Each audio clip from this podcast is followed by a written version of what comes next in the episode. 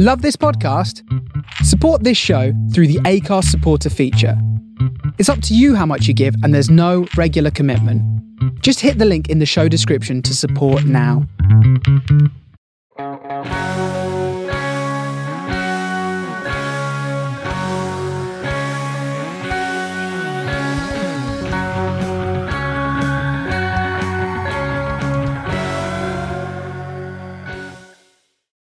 So, welcome everybody to another episode of Jedi Order podcast. We're doing this slightly differently this time, just because in the introduction, um, I've got Artif here with me, and we're just going to talk about briefly about the passing of the legendary David. I'm going to call him Sir David Prowse because I'm surprised. You know, I, I think someone like that probably deserves a knighthood with the way, way they get given out these days because he did.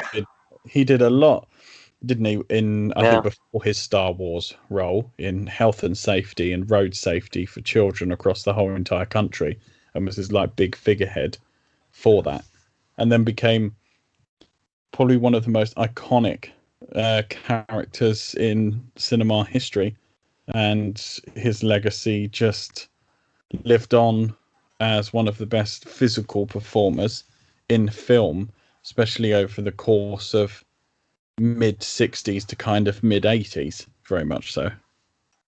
Yeah, you're absolutely right. I mean, he, you know, everyone knows him best as the body of Darth Vader, but um, it's uh, actually quite amazing, you know, to see him in how many kind of films that you didn't realize he was in. Like, I mean, one of kind of my favorites from kind of a while back is The Clockwork Orange, and actually, yeah, I never realized that he was the bodybuilder who kind of is well, the bodybuilder in that film who is with the uh, the old man after he's been attacked and stuff, and he's kind of his, his guardian there. And I never realized that that was David Prowse. And uh, so, yeah, I mean, it, it's he's always been known for his stature in, in, in many ways, and you know, and and that's kind of you know his his on screen presence is just always so formidable and noticeable that it's uh yeah i mean he really is a legend in terms of his uh size and general reputation really.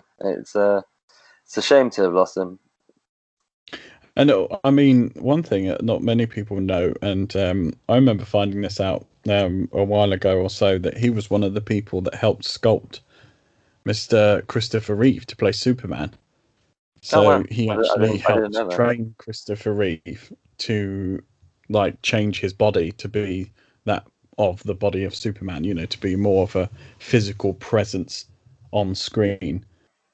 Yeah, I, I had no idea that he was he had trained Christopher Reeves. I mean, that's uh, again, yeah, it just adds to the, the legend that is you know David Prowse. I mean, that yeah, he, he kind of helped sculpt Hollywood bodies for um, for these iconic roles. So it's um, I, I, was I think I was reading on Wikipedia earlier as well that he was uh, originally considered for Conan the Barbarian before Arnie got it as well, which would have been really fitting as well. Um, you know, it would have been very fitting, and it's not it's not really su- surprising at all, is it? No, um, and particularly you know at that you know when you think about it in terms of the era of Hollywood and obviously before CGI and and you know real kind of graphic effects and, and makeup and, and costumes. I mean, you know, filmmakers really had to depend on you know kind of natural phenomenon of of humans, you know, um, and you know to have ones that could have the the, the physique as well as the uh, acting ability and prowess. That I mean, that really is a. I'm sure you know for so many film directors and makers that it, it was a, a, just a gift really for them to you know to have these sorts of uh, characters on set. And you know when you see someone like um like Prowse and and you know Arnie in in these iconic film roles it really is uh it's amazing how these filmmakers have used them to like fill up the screen and and and conduct their shots around them. I mean you know like I mean, everyone remembers the the mo- the first moment they see Vader in A New Hope. I mean, if you've watched it in order, of course, you know. Um, but you know that that opening scene where he he walks onto the rebel ship and it's just I mean it's iconic. You know, there's, there's really no other word for it. Um, and yeah, and you know, there really were very few actors who could have ever done you know that role in in that way. Um, so yeah, you know, we're very lucky. It's quite interesting as well because I always remember um, when seeing Rogue One for the first time, and obviously we get a few season, a uh, few seasons, a few scenes with Darth Vader, um, but how the physical representation of Darth Vader, a few things Darth, uh, the way he moved and the way he held himself, and especially moved his arms when using the Force and stuff. It was all just mimicking David Prowse's portrayal of him in the original trilogy, and I thought that was quite interesting because that's a it's a role based upon physicality. Obviously, the voice later being dubbed over mm-hmm. by James Earl Jones is a menacing voice, but it's the physicality of Vader is is half of the portrayal of how much of a menacing villain he is. Absolutely, and I mean it's. I mean, just from the nature of his character and the fact that he does wear a mask, you know, he, he was never going to be. I mean, even though, and that's what's so kind of perfect about Vader is the, the conciseness and the limitation of what he says. So you know, the majority of his role is a physical role. You know, um, and and yeah, and the way he holds himself and walks, and you know, he's sort of elegant, but also incredibly uh, intimidating and and powerful and commanding. And yeah, so it, it, it's it's it must have been a you know such an interesting role. To, um, he must have had so much fun portraying it. You know, walking around as just this ultimate bad guy. It was it's. Uh, I mean, yeah, know, when, when, he when he could actually see and his his visors hadn't misted up and he was having to be um like uh what was it like guided offset i think he said on uh, in a number of interviews by doing his scene and getting so hot and sweaty uh, under the mask. Then like two people had to leave him lead him off set because he couldn't see where he was going. Must have taken out a few set pieces you know doing that. Yeah it's uh it's a shame. It's always a shame to to lose someone as you know, from from the Star Wars family as iconic as that, and uh, and yeah, generally from film history as well. Yeah, very much so, and uh, I think he is a member of the Order of the British Empire as well. He was also three-time British weightlifting champion as well, and like we said before, the safety icon of being the Green Cross Code man uh, in the UK. So he's a man of many accomplishments and a man who that's safe to say he lived a very impressive life and achieved a lot of things that not many people would come close to achieving. So what um, I thought would be fitting, guys, is we're going to just play a couple of audio clips here because one audio clip is going to be of David Prowse portraying Darth Vader. Use it where you actually hear his voice in a couple of the iconic scenes of when he first comes on screen in A New Hope, and then the second audio clip is an interview that David Prowse did in the late 70s, early 80s era about his role then. And action! Start tearing the ship apart piece by piece until you find those tapes. Find the passengers of this vessel. I want them alive! I don't know what you're talking about. I'm a member of the Imperial Senate on a diplomatic. You are part of the Rebel Alliance and a traitor. Take her away super baddie Darth Vader up to no good at all, again in The Empire Strikes Back. David Prowse, how did a West Country boy get to be one of the nastiest men in the galaxy? It's amazing, isn't it? I, actually was, I, I was sat at home one day and I got a phone call from my agent saying, can I go and see George Lucas? And I went up to the 20th Century Fox office and George said, look, I've got, I'm making this film, which is sort of space fantasy, and I've got two parts I'd like you to consider. And I said, well, tell me what they are. And he said, well, the first part's a part of a character called Chewbacca. I said, what in the hell is Chewbacca? And he said, it was like a furry type gorilla that goes through the film on the side of the goodies. And I thought, I turned my nose up. I thought, well, I don't fancy uh, sort of, you know, three months in a, in a gorilla skin. I said, what's the other one? And he said, well, the other one's the big villain of the film. I said, say no more, George, I'll take it. and he said, well, you would never regret this decision. And this is the result. Was he right? Have you ever regretted it? Because oh, no, Chewbacca's a very likable character. Yeah, Chewbacca's likable, but I think uh, Darth Vader is, uh, is, is much more an established character in the picture. And I think it's uh, he's actually become virtually the, the cult figure of the science fiction world. Yes, he has indeed. Yeah. I mean, do you get adopted by science fiction societies? Uh, not not so much adopted, but uh, I now get requests to go and do all the science fiction conventions in America. I, I've got a you know whole tour lined up for the summer. and what do you do? You just sweep on in I, this gear, no, do you? no, I go on as myself because you see the, the, the big interest is to is to see who who's behind Darth Vader. And so I go on and I, I really talk about my career and I because I've been in the business. People don't realise I've been in the business for 15 years. I've become What were an you doing before the phone rang? Um, well, I, I, I, I'm in the health business as well. And up until Star Wars, I really never ever thought of myself as an actor. Although, as I said, I'd been in the business you know, since 1965. Um, I'd done a whole succession of films and television commercials and and uh, TV series. You know, I was in all the major TV series like The Saint and Department S and Beverly Hillbillies. And I said, I've done about 20, 20 odd films before Star Wars came along. I did, uh, you know, things like Clockwork Orange and Up the Chastity Belt, Up Pompeii, uh, Casino Royale. And of course, you're the Green Cross man, aren't you? and the Green Cross How man. tall that's are you? our A big lad. Well, I'm 6'6 and I weigh about 19 stone. But the Green Cross Code and Darth Vader came at the same, almost exactly the same period. In fact, the, uh, the Star Wars people gave me a week off. Uh, to go and film the Green Cross Code commercials, and it's marvelous because the, uh, you know, Darth Vader has given the Green Cross Code man a lot of publicity. yeah, casting, it is, isn't it, it, is, it is, yes, because I'm the sort of the goody on one side and the baddie on the other. And uh, at one time, the, the, the Department of Transport nearly sacked me because they thought my image as Darth Vader would have a detrimental effect on my image as the Green Cross Code man. It strikes me that wearing this mask, you can't see a heck of a lot, can you? No, you have a you, you have terrible vision problems. Number one, they they, they put darkened lenses in. Um, and of course, because of the shape of the mask, you, you really can't see anything further than about sort of 10 feet in front of you on the floor. So your vision really starts at about 10 feet away. So you can't see steps and things in front of you. Um, my my vision, most of my vision downwards, come, comes out of this breathing hole just there, which is like a like a Gauls uh, affair. And then on when we were doing the big fight sequence at the end, where we had to have more vision, we actually made another mask with a with a perspex bottom, so that you could actually see better, you know, down below. But And we the only heat is fairly intense, presumably. The heat is absolutely fantastic because not only, um, you see, when they made the mask, first of all, they made the mask miles too big. And then when George asked me to turn right and left, I sort of turned right and left and the mask still stayed facing forward. So they padded the whole of the inside of the mask out with foam rubber. And of course, that made it made you perspire even more. And, and, and the least, least bit of exertion, uh, the eyepiece is messed up, and you have to stop everything and clean out the eyepieces and see where you're going. And I said in the, in the big fight sequence at the end, you know, you'd, you'd walk through the set and then have to be led back by, by three people.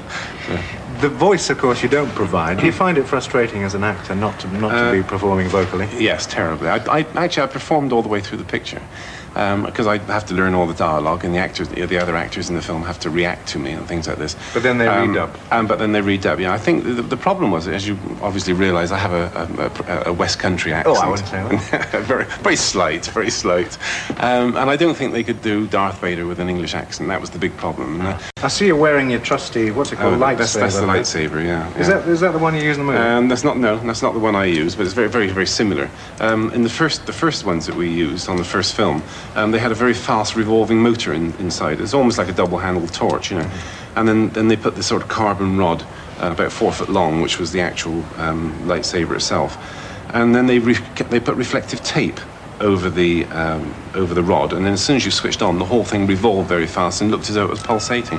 On the one that we've just finished, they, the, or the, on the original ones, they were very very fragile. You know, Sir Alec Guinness himself were fighting merrily away, and every time they clashed, you know, you'd pick up the bits off the floor, and so you kept you know you kept on having to start and stop and start. Indeed, you and picked up the bits of Sir Alec Guinness used- off I the picked, floor, up, didn't you? picked up Sir Alec Guinness once off the floor as well. Yeah. David, thank you very much. Thank you. Nice talking to you.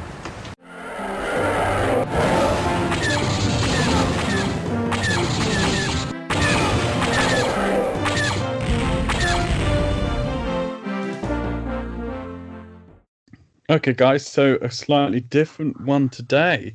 We are going to now, it's Jedi Order podcast. No, sorry, Je- I don't even know the name of my own podcast. Jesus it's. Jedi Order, Star Wars, and Pop Culture podcast. So I know we've talked about various different things before, so we're going to slightly mix it up today, and we are going to take a little deep dive into the new live action vers- version of Mulan, which has debuted on Disney Plus for free. Obviously, it was released back in September where you could pay for it, but now it's available to everyone to watch over Christmas. So, myself and Asif have watched this weekend, and dude, I know the animation is one of your favorite Disney films of all time. Did you rewatch that as well before watching this one? I uh, I did, Ben. I did. Uh, I did have a little Mulanathon, as I've been calling it over the last past. Mulanathon. Yeah. I've been saving that. Coined it. Um, yeah, yeah. I um I watched yeah the animation, the original animation on Thursday night. Um, I mean, you know, but I have I have seen it not that long ago as well. Um, so, but um, it's always such a pleasure to rewatch. I mean, I, I just every I, I remember watching it as a you know, as a kid in the cinema, and even then it was so enjoyable. And I remember the cinema was packed, and I was there with my parents, my brother, and and everyone laughed and loved it. And you know, and even now, you know, rewatching the original, it's um, just so on point in so many ways. I mean, it- it's it's got such great characters, songs, the the writing is so good. It's so funny. You know, um, so many famous actors within it. Uh, it's just, and again, you know, like having that kind of, you know, Mulan as well being like this sort of, uh, you know, female protagonist, but in an action kind of role. It, it, just makes it, you know, slightly unusual for these sorts of, you know, epic like tales and. I love it. You know, it, I mean, you know, the original is one of those top Disney films that really ticks so many boxes, and I mean, it was so successful at the time. And yeah, you know, most people I think have a fond memory of it, um, for you know, whatever reason, really, from you know Eddie Murphy's jokes to you know the the epic songs. I mean, you know, what do we want? Girl worth fighting for. You know, it, it, it, ah, it's, it's just love singing along. I, I, I love the eh, so many parts about it. I just can be lauded, and of course, like the animation of it as well is just so unbelievably epic. Um, just the way it's it's directed and, and shot and, and drawn, and you know, it, it, it's tr- it has those traditional Chinese elements, and you know, I kind of read up on the film as well, and they had sent their animators to China to like study Chinese art and, and architecture and general culture, and so you can see that that just permeates through the animation, the way it's created, and you know the music. You know, I've, said that the songs are amazing, um, but the soundtrack as well is it has these, you know, far eastern musical elements, and it just makes it so authentic and and, and real, and and yeah, it's just generally a very very great film. Um, so, and then you know, I mean, after watching the first one, I, I did watch most of the second one. I, not many people know that there's a Mulan too, and it's probably better that way is, because, yeah, I mean, it's just, um, yeah, you know, it's such a shame the fall from grace from the first one to the second one. I mean, the second one is just so, just a sad kind of image. That was that was a point though, wasn't it? That was a point in Disney when they were like they took a step back, I feel, because Pixar had kind of taken over in terms of Disney's output to animation films that were coming to the cinema. And then they took a step back from you weren't getting you had these big, big nineties animation films, Mulan, Aladdin, I think Little Mermaid comes in early nineties, Lion King. Lion King, There was yeah. there was then there was kind of a bit of a pause and i think they took advantage of doing this whole straight to dvd kind of thing so you had all these sequels you had a lion king 2 a mulan 2 i think Mm. you had uh, aladdin 2 and 3 you had like cinderella 2 I, and 3 yeah, So you know, had- you're right. Yeah, yeah, I remember. yeah, so I think they, they like churned these out, so to speak. Not that the people I think making them I don't think cared, but it didn't have the same feel or it was it was a different style of animation. I think it was when the computer animation kind of took over more so than the traditional art of animation. So you kind of noticed that effect and they very much lacked the story, the songs, and the kind of magic that made the original so um, epic to watch and memorable. Yeah, no, you're you're absolutely right. Yeah, they they're thinking back to it. There was a, a big churn of um, these kind of direct to DVD releases of, of all the popular uh, you know Disney films in the in in the nineties. You know, it's funny that you mentioned the Aladdin two and three because uh, you know they, again those are ones that I've kind of forgotten. But I remember number two was bad, but number three was all right. so you know th- th- this is and uh, yeah, like I remember there was even like a you know with Lion King that there was a Timon and Pumbaa spin-off That one That- Christmas. you know what? Ugh. That Timon and Pumbaa spin-off on The Lion King was actually really good. I remember. I've got to, I've got to put my hand up here because that was I absolutely loved it Uh, uh, because it was such an ingenious idea. It was I think it was called Lion King One and a Half, and you literally got the story of Timon and Pumbaa when they first like growing up slightly. I think more Timon than Pumbaa when they first met, and then you you got the same story along the same time period as the Lion King but you got it from Timon and Pumbaa's perspective the whole entire time. So you got more of Simba in the in the jungle, and then yeah, it was just following them the whole entire time as the the Lion King main story was going on. And to be fair to them, they had some solid stories in there as well, solid Yeah. uh, solid songs. Yeah, no, no, I, you know, uh, yeah, I completely agree. I mean, I mean, the reason why I remember it so clearly as well is because one Christmas that was the only video we had to watch because my father's side of the family, they're they're from Beirut uh, in Lebanon, and so we used to go to Beirut for Christmas, believe it or not, um, with power cuts and all. And uh, for some reason, we never used to take video entertainment with us, but we used to take games and stuff. But one of the videos that we had was the Timon and Pumbaa one, and we watched. We must have watched that at least fifty times over two weeks. So we got to know it so well. So it's an interesting period, anyway, to to say the least, um, for Disney and and what they were churning out then. And yeah, Mulan two certainly falls on the um, the kind of worst side, I think, of these because it, it did feel. It's a it's a shame because they have quite a, a lot of the same actors as well from the first one. Obviously, um, Eddie Eddie Murphy's not the second one, but there's a lot of you know kind of returning cast. But yeah, it just wasn't given the same love and treatment, and and the writing is is not as good or funny, and the animation is definitely like a large step down, and it just feels like a very subpar version, which is a shame. But you know, it's it's not you know it it wasn't really released or ever intended to be as big as the first one. So, um, so I don't know. You, you- I don't know. Let's not really consider it in the whole Mulan um, canon. But you know, moving on to the uh, the new one, the live Yeah. action version. I mean,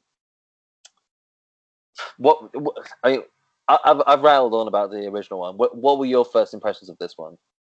So, like the first thing that I'm a, uh, I've always been a big fan. I used to watch a lot of Asian cinema, um, Chinese and Japanese films, martial arts films, samurai films. Um, um, when I was younger, with my friend Chris, Mr. Christopher Dean, who you know Oh, as I know. well.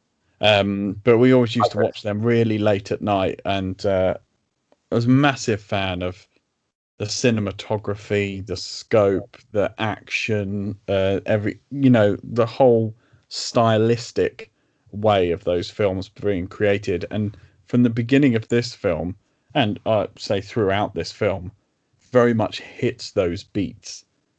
The style of it, the cinematography is beautiful in this film. It really is. Mandy Walker, who's the cinematographer um, for Mulan, the live action, it's just beautiful to watch. The scenes are they really take advantage of what they've got in terms of landscape and just the aesthetics of the film are really high grade. It's it's the thing I loved most about this film overall because it just reminded me of the House of Flying Daggers and Mm. um, films like that, and it's just yeah, it was. I absolutely adore kind of the look of Mulan. It's such a like rich colors and the costumes and the whole kind of every aspect. It's all it's all very well thought out, and it's very much that you could see they took a lot of time over majority of all the scenes and how they looked from multiple different angles and really kind of immersing trying to immerse you within that culture Yep. I mean, yeah, completely agree with everything you said there. I mean, it really, it, it I, you know, and I'm wondering whether they shot. I, I think they shot in Chinese as well, as well as English. yes I, I believe they did Yeah.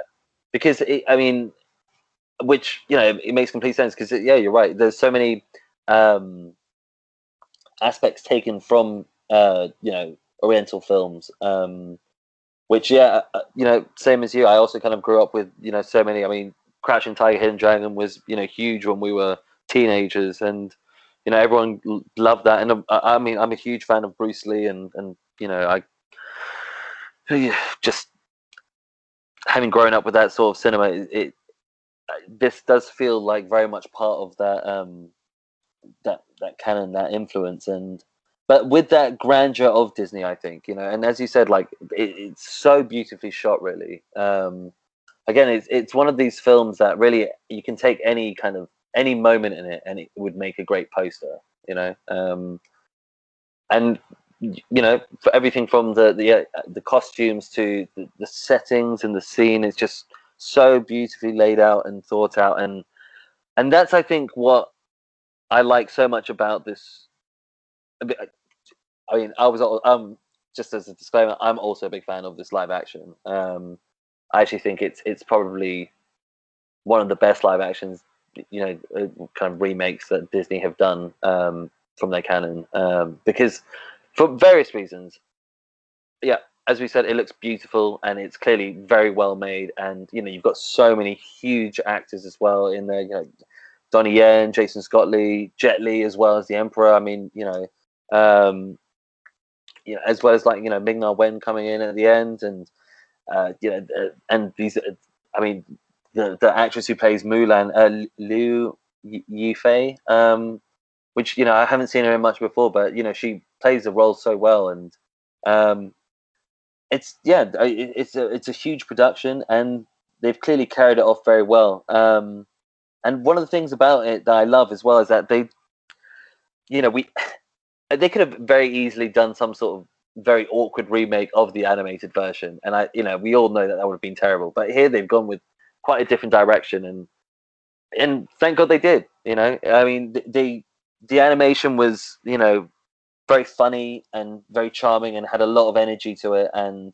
you know, as well as being quite dark, I thought at points. You know, I mean, um, you know, Shan Yu, the the bad guy there, is is you know having given it a rewatch, you know, on Thursday night, it was, yeah, I mean, he's a really dark bad guy, and you know what I felt with with the kind of live action version is that they've sort of it, it's interesting because they've made almost the conflict element, you know, between this enemy Bori Khan and the Emperor almost more real, um, in terms of that he has like a motivation, which is almost justified in some ways. That you know he his father was killed, you know, as an invader by the emperor, and and you know he wants to get revenge and take over the land, and you know it feels kind of more real in that aspect. But then they've in you know introduced all these supernatural elements to it, um, which we had in the kind of in the animated version, but that was mainly through you know Mushu and and the Guardians protecting uh, Mulan. But here they've kind of you know introduced the element of the witch, and of course you know you have the Guardian element through the phoenix that follows Mulan around and guides her. Um, but they've kind of mixed it into more of a uh, you know magical element, which adds another layer to the story. And you know we see it when she's um, training. You know that like obviously the uh, the chi is a big part of this as well. This this whole chi element, and I mean. I have to say, there, as Donnie Yen was describing it in the training scene, it sounded a bit like a, uh, a bit like the Force to me. You know, like it's. Uh, I mean, was uh, clearly. I mean, Disney are you know happy to lend their um, their copyrights around, you know, to their other creations. But you know, I mean, to be honest, I think it works really well in this in this um, this setting as well with with I mean, with and it, and it makes more sense, I think, as well, because I mean, here we have. I mean, Mulan is a girl, and she is going to training camp and, and training with guys. And if it was a real thing, you know, she it would probably more obvious that she was kind of found out sooner. But because she has this chi element, and you know, it, it, it is her way of being able to not only match up, but then surpass everyone else as well. Um, and become the hero that we all want her to be. So it's uh, yeah, it's a, it's an interesting fancy element to add, and and I think they've added it really nicely because they they you know they go into it, but they don't they don't dwell on it to the point where it doesn't make sense. It's just kind of more of this magical element, and I think it it's a good way to to fill out um, the kind of elements that we don't that don't get carried across from the original, which like the comedy um, side of it. I mean, there are comedy elements in this film, but it's much more serious and, as I said, kind of more real. Um, but then to have these kind of fancy elements, it, it, it it's a nice bit of Disney imagination, I think. Yeah, very much so. There's a good balance there, isn't there? And I mean, they do in terms of like what you said earlier. They do kind of bring in some of the big guns, don't they? With Donnie Yen and Jet Li bringing. Yeah. Because when I first saw the Emperor, I was like, "Whoa, he's kicking ass!" This Emperor. and uh, it was only I didn't I didn't even realize, and it was only afterwards that I saw it was Jet Li. I was like, "Well, of course he was kicking ass." Yeah. you know, he's one of the one of the martial art legends of cinema, and. um Donnie having Donnie Yen in that role oh. as well was, uh, I think, another brilliant casting point because they're such those two guys are so figureheads in yeah. Chinese cinema and in terms of crossover to Western cinema as well. Both successful in their own right, and I really highly recommend anybody who absolutely love martial arts based films, please go and check out Donnie Yen's IP. Hitman, yeah, yeah, yeah. Because that's oh. that's some martial arts sometimes on next level. Absolutely. There's four uh, films, but don't don't let that put you off. They're all pretty good. I mean, they're not all as good as the first one, but they are all great martial arts films. Yeah, I mean, oh. the the action never lets you down. Put it that way. Sometimes in the latter films, where the story doesn't keep up to the level of the first, the the martial arts and the action really is never is is is never poor. It's always at the highest possible caliber, and it's just extremely entertaining to watch.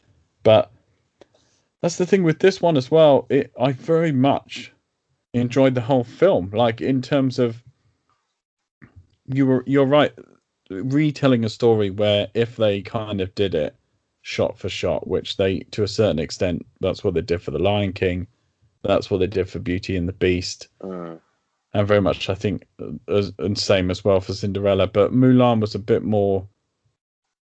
I feel certain, certain, yeah, a bit more original in terms of certain elements really lend themselves to animation. Yeah, and removing some of those elements really lends it to live action. So, yeah. but they, but like they like subtly keep that mystic kind of magic world that runs alongside, you know, the myths and um, things that run alongside this live action retelling. So I think they do that very well in making those decisions on what to include and what not to include without really missing the key elements of the story itself. Yeah, yeah, like yeah, you're absolutely right. And uh, actually, that was one of the things that you know, as, as I said, I, I, kind of appreciate that they've taken a, a an original um, shot at, at doing Mulan with, with additional story elements because I remember when I watched Beauty and the Beast um, for the first time, and I, I found it almost too surreal that they had recreated it almost shot for shot um, because it's just it just makes it almost hyper real and somewhat pointless. you know, like I mean, I'm not sure why you'd want to. I mean, I, I get why they want to recreate the or recreate the films. You know, it's kind of fun to do it in live action and stuff. But I just don't understand why you'd want to do it exactly the same way. It's almost like, you know, you're not giving this new creation any kind of artistic merit to stand on its own, and you're leaning on a very kind of, you know, like just successful films of the past and um, and you know, and I found that again, you know, Lion King, I wasn't a huge fan of either because um, whilst again I appreciate what they were trying to do, I felt that the by you know making lions which talk as as real as possible. Unfortunately, they're talking, but they don't have any more facial expressions anymore. You know, to, to kind of act with it. You know, and that's what was so so good about the original Lion King, and that you know you have these I mean, you have like tons of characters which are so humanized by you know the things they go through, but also because they have these expressions and you know they're they're re- they're almost real. You know, it's um so it, you know the the live action of the Lion King, I, I found it was almost it just again it, it was a bit awkward. Um, Well, it, la- it lacked a bit, and Lion King is one of my favorite animations Yeah, uh, of all time. But you're right, very much so. One thing that they seem to shy away from almost, like you're spending all this money creating these lions that talk, but you're really holding back on the facial expressions, Mm. and the facial expressions are what tell the story. In in the in the original Lion King and in animation because it makes that those animated characters have all the facial expressions of a human to a certain extent. That's what mirrors it, so it's more relatable. Yeah, it's But how you in connect- the- in the new it's how you Lion connect King- with the characters. You know, like you you you empathize with them, and you you know you see them being sad, and you know, and Lion King is a very happy then sad then you know kind of a happy film, and you have to go along with those emotions, and it's becomes harder, you know, to to do that when you can't just connect with with the, the expressions, you know. Yeah, yeah, completely. And uh, so that's why it's kind of it, it was a, a weird stance, Lion King. The- the- Yeah. just- I mean the the visual effects and everything, absolutely brilliant. And I'm oh, a, cool. uh, I'm a Jon Favreau fan, but I think what they did there is they just lacked um, in terms of that, that facial expression that we needed. We needed Yeah, that I mean, I- facial expression. I, I think it's I, you know it's interesting because I think Disney are trying to with these live action films. It's like they're trying to do it for each one, but it, it's never a perfect formula. And so I mean, you you know you have to. I mean, I completely understand why they are doing them, and you know it, it's kind of nice for a new generation to experience them. But it's just it's just as I said because they're not each one can follow the same formula of just recreating them.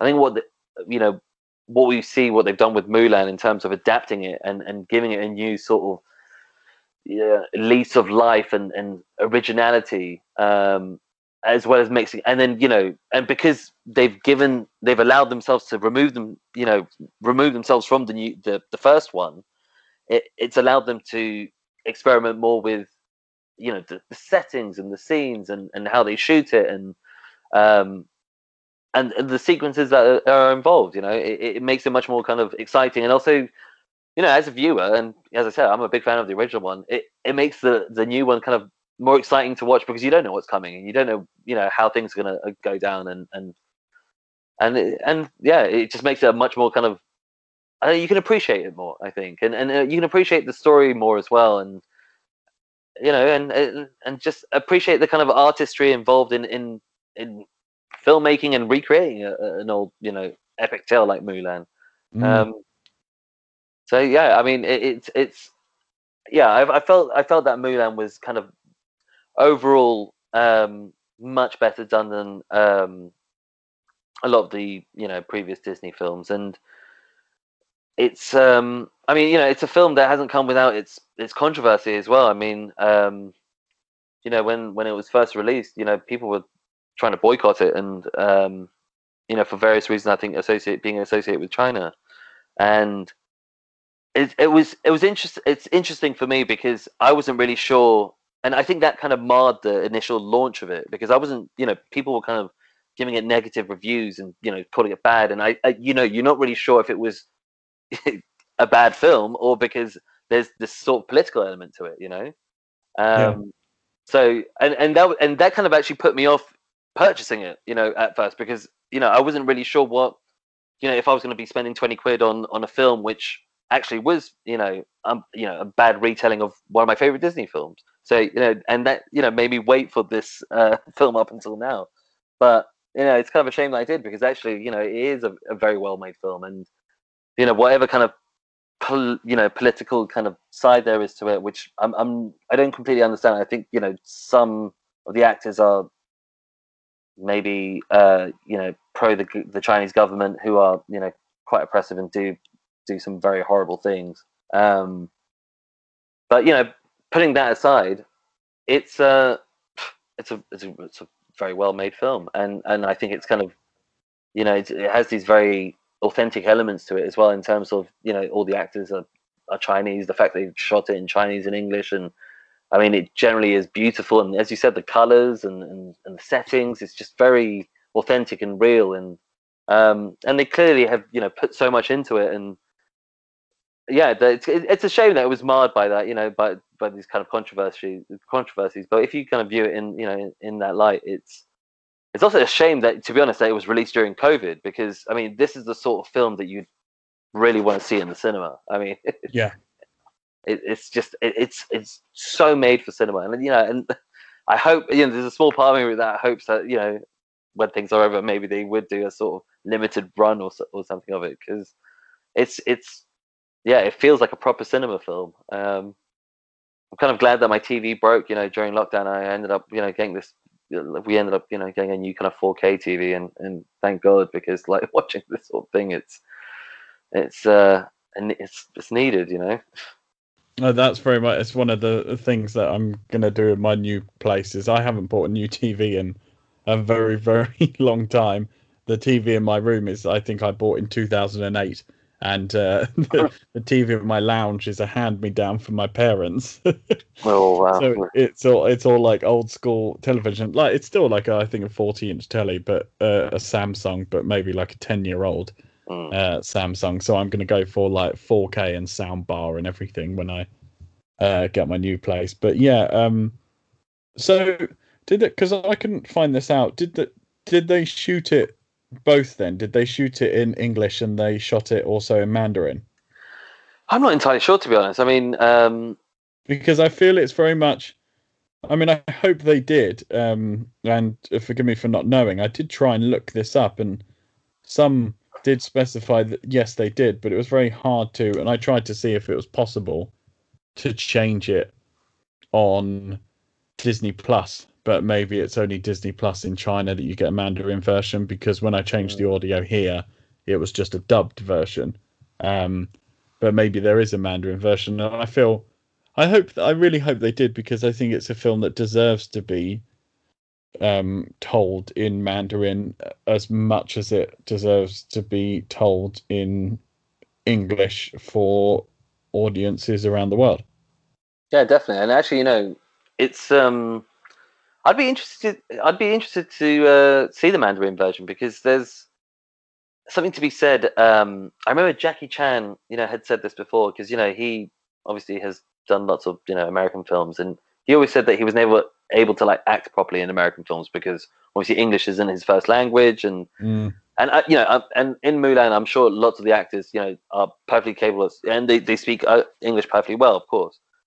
But um, I wonder if you know them acting in Mandarin um, would um, change the there's kind of the way they act the lines, you know, um, because you know uh, I always remember that kind of quote from Jackie Chan, and you know, whenever you see Jackie Chan films, you know, in in Western films, he's always portrayed as being more funny, and that's because he is more of a physical kind of funny actor, and you know, very limited uh, with the lines he can say. But then, you know, in his Chinese films, they're much more serious, you know, um, Mm. and he's and you can see that he considers himself much more of a, a serious actor when he is acting in Chinese because he's just able to say the lines with more emotion and has more connection to them. So, yeah, I wonder if it would be the same case with Mulan, but um, yeah, I, I, I would I would be surprised if they you know if they hadn't have done it in in, in Cantonese as well, um, or Mandarin I should say, um, because it, it's just I mean, it, and I think you know, obviously you know this is part of Disney's like push to grow into China and and and gain the market there. So it would be very surprising if they hadn't. Um, and also with just the kind of the cast that they have, you know, it just they perfectly would have been able to, you know. Um, Yeah, very very much so. And there's talking about this film as a whole is is very much for me personally the only negatives I find about this film is there's just elements I wanted more of. Um, yeah, I, I thought that you know the first time I watched it, yeah. th- those so those are the were the key things for me and i i feel i mean i know this film is best part pushing nearly two hours but i would very much I- i still feel that i would have loved to have got more on mulan herself as her more character depth I I mean, it, it's it's strange because the film moves so well. It never feels like you're staying somewhere for too long. It never feels like it's two hours whatsoever. But then at the end of it, I'm like, oh, I wish we had more time with Mulan, like for more character development for her. And then the other ones are just like me wanting more uh, more fight scenes, please. Um, Yeah. just Yeah. because I really appreciate um, the choreography of these particular fight scenes are always, I think, next level to a certain extent. And and then the one thing I would uh, once again, it's just more of is the end. I feel it's just it happens a bit too quickly. She she defeats this all powerful enemy, and this happens in so many films. It's just slightly too quickly for me. I think I think it would would have been kind of a testament to her strength as a character if the fight between them uh, the two characters at the end really pushed them both to their limits and then had Mulan overcome and uh, win overall. But that that I just feel that would have been a kind of testament to Mulan's strength as a person and as a character as a whole. Yeah, it's interesting you say that um, about wanting more because I, you know, the first time I watched it, again, like I thought it was great. You know, I think it's a great film. It, it, they carried it off very well. It's just done, you know, created very beautifully. But yeah, I, I was kind of the same. I, I, felt like there were points where I wanted more of things. Um, I wanted a bit more of yeah, the, the kind of depth of Mulan and and kind of her character and and and you know her general kind of you know and I suppose that would give you more of an emotional connection with the character, especially when you've got this kind of live action, uh, you know, telling of it. And um, also, you know, as I said, you know, earlier, it's interesting that I felt that um, um, in the animated version, you know, uh, you know, Shan Yu, the, the the enemy there, I mean, he's really evil. Um, mm. Like, and especially for an animated kids film, he's does some very evil things. Like his whole presence is very menacing. He's very strong and commanding again when he's on screen. You know, kind of David Prowse like you know, character. Um, and and this is the thing is that with the new Mulan, like I have to say, like Bori Khan and Jason Scott Lee, I think he's a, he's a bloody great actor. I mean, he he's in one of my favorite sort of um, I don't know if you'd call it like a kind of kung fu film, but well, I mean, I suppose it is. But he was uh, in Dragon, uh, the Bruce Lee story, where he he plays Bruce Lee, um, and yeah. it's kind of based on Bruce Lee's wife's memoirs. And you know, Jason Scott Lee in that film is so so good in portraying Bruce Lee, and I, I grew up loving that film and you know watching it over and over again. And so whenever I see Jason Scott Lee in, in anything, I always have you know kind of great association with him. Um, and I think he is great in this film, but I felt that with his character, they almost made him um, not evil enough in some ways because you know we, we see him as this sort of you know master kind of warrior, and he has this witch, and um, but we don't really see too much about like you know his kind of his forces and the way he governs and you know you see some discussion he has with other you know tribal leaders and things like that and you get some impression but and this is the thing I, you know i'm not sure if they're trying to make him kind of more human and the conflict more real but you know for someone who has like a witch and you know is seemingly doing kind of evil things he, he, he just it doesn't feel as evil as he could have been and and again and you know it's interesting because it's similar with the emperor. The, the, emperor is not as good as you think he is. You know, for the kind of being the you know the leader of the good side. You know, in, in a way, because again, like you know, you see it in the original film that the emperor is kind of you know he's firm and he's honorable and he um but he's also endearing and he he's you know kind to Mulan. He smiles and he hugs her and you know and he feels like more of a good guy in a way and and Shan Yu is very much a bad guy. And with this, it, it feels a bit more blurred in that way. And I and I feel you know that they could have you know with someone like Jason Scott Lee as the as the bad guy, you know, you could have made him even more evil. But you know, clearly this was and you know a decision that Disney kind of decided to make, and, and I think it's the same with the witch character as well. Actually, when I think about it, is that you know she is this kind of ally of the bad guy, and she does evil things, and you know is able to take over these you know garrisons, you know, no problem, um, with no problem, and yet she kind of you know as soon as she meets Mulan, she sort of and you you see that there's some strife between her and and Bori Khan initially, but the way that she kind of sacrifices herself for Mulan, I, I thought that was nice, but it was almost yeah, kind of almost too quick, you know. Um, yeah, they met like once or twice, and and you know, and they have this connection, and you almost want a little bit more of that.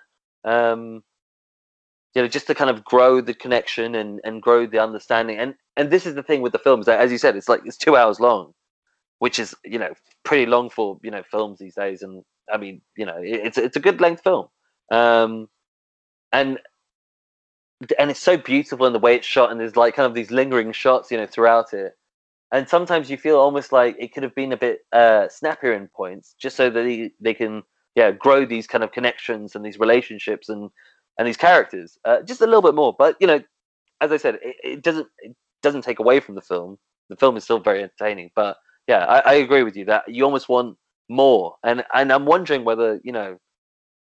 I mean, I hope it's successful enough for them to justify some sort of sequel because I think you know it would be great to have you know a sequel with these characters and developing Mulan further and going on more adventures in, in beautiful China and taking on more you know adversaries. I you know I think it could really work for sequels um, in comparison with you know a lot of the other remakes. So you know um, we shall see really with that I suppose. But um, Yeah, fingers crossed. I mean, it's exactly the same. It's uh, my exactly the same feelings. There are, I mean, once again, there are a lot of shots which are taking in the scene, the scenic element of it. And uh, I'm just watching a shot right now, and there was literally three shots of different scenic scapes done in about 20 30 seconds of film and it's just like it's all um it's great and there's so many obviously amazing pieces to capture but you very much could use that for yeah because it is those three key characters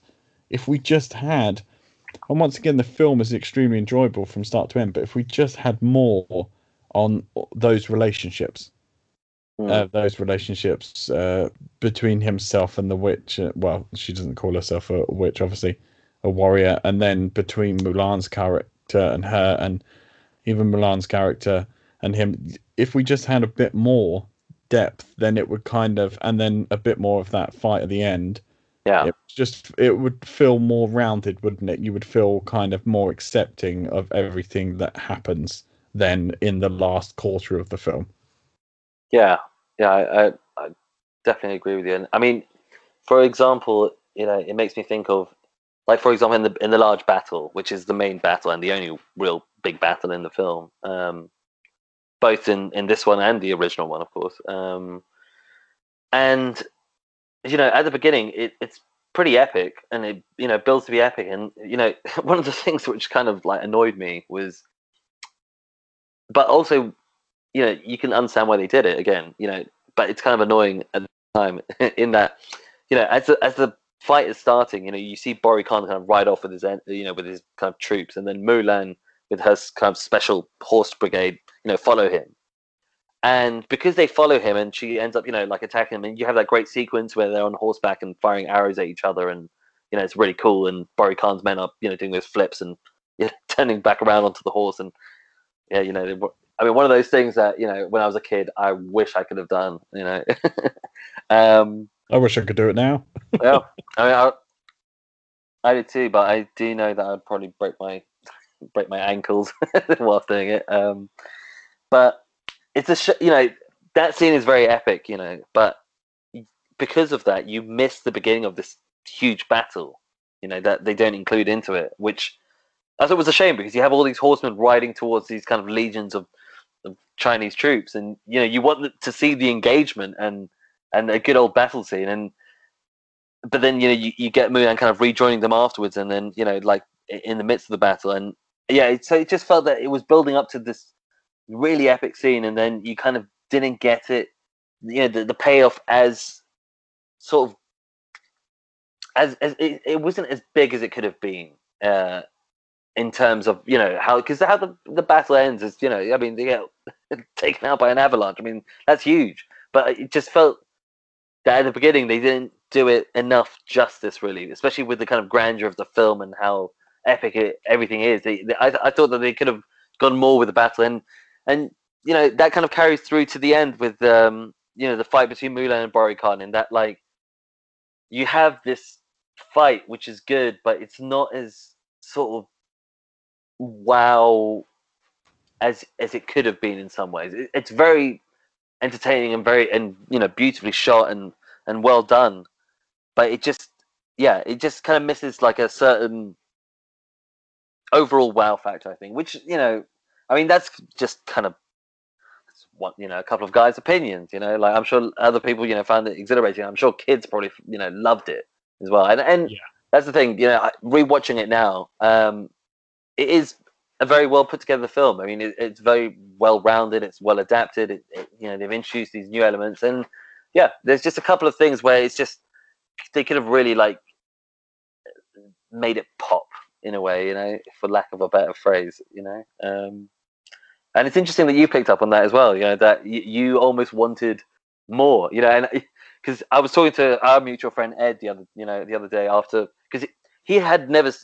So uh, our friend Ed, he had never seen the original Mulan before, even though he's a massive fan of Eddie Murphy, and I've always, you know, kind of, you know, I mean, I mean, he lives in Florida now. I live in London, so like, you know, if he was here, I would have, you know, kind of clockwork oranged him to the chair and just made him watch Mulan. Um, so you know, I've been trying to get him to watch Mulan, but he watched the live action kind of first before watching the original one, and he loved the live action. He thought it was beautiful, and just by the end of it, he had tears in his eyes, and you know, and by but then I have some tears in my eyes because it is kind of a you know a beautiful film of you know, and just generally the story of family and honor and tradition and and you know, but then also going beyond that and and breaking those you know those glass you know ridiculous glass ceilings that are put on you know people as capable as as Mulan. So it's um yeah it's it's it's a it's a great film and it still is a great film and yeah it just it, it just could have been some some real things to knock out of the park but um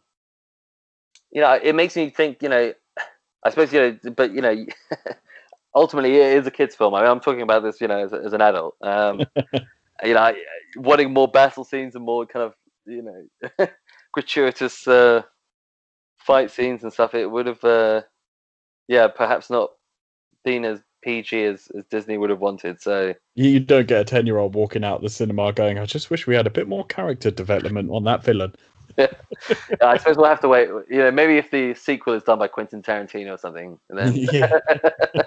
we'd get the blood we need and deserve. You know, I mean, I really do, like you said, I really hope there is a sequel because it's just a brilliant place to shoot a film and it's just beautiful and everything about it is beautiful to look at and to watch. And I very much feel the character of Mulan deserves more than one film, really.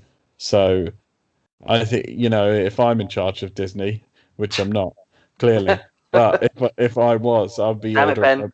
Yeah, just give me time, guys. Um, um, but if I was, I would definitely be ordering a Mulan two and three.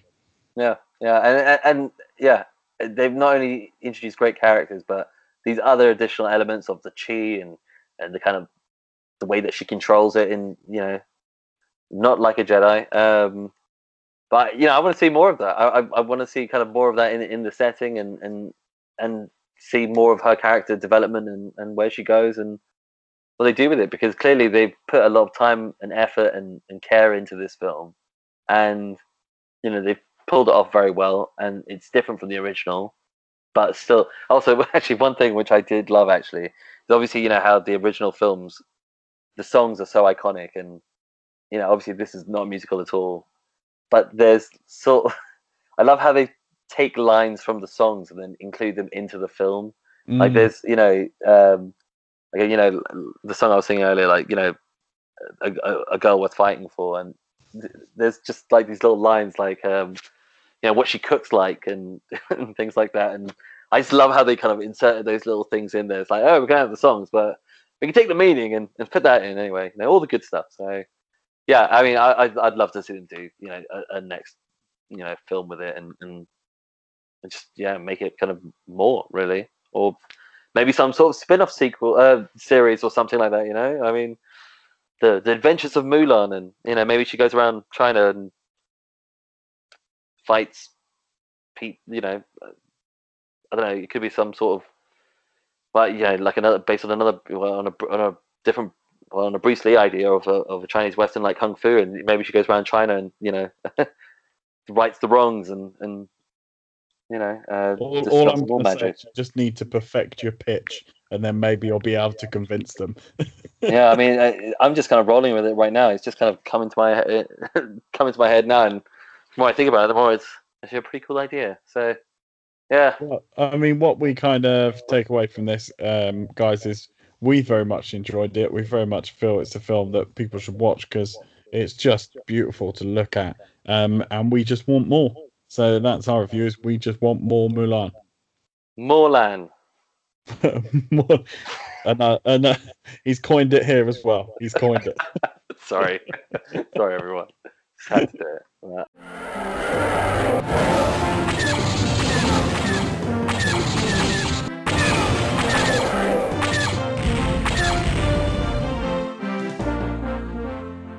Hi guys, thanks for listening to another episode of Jedi Order podcast. Don't forget to like, comment, and subscribe, and may the force be with you.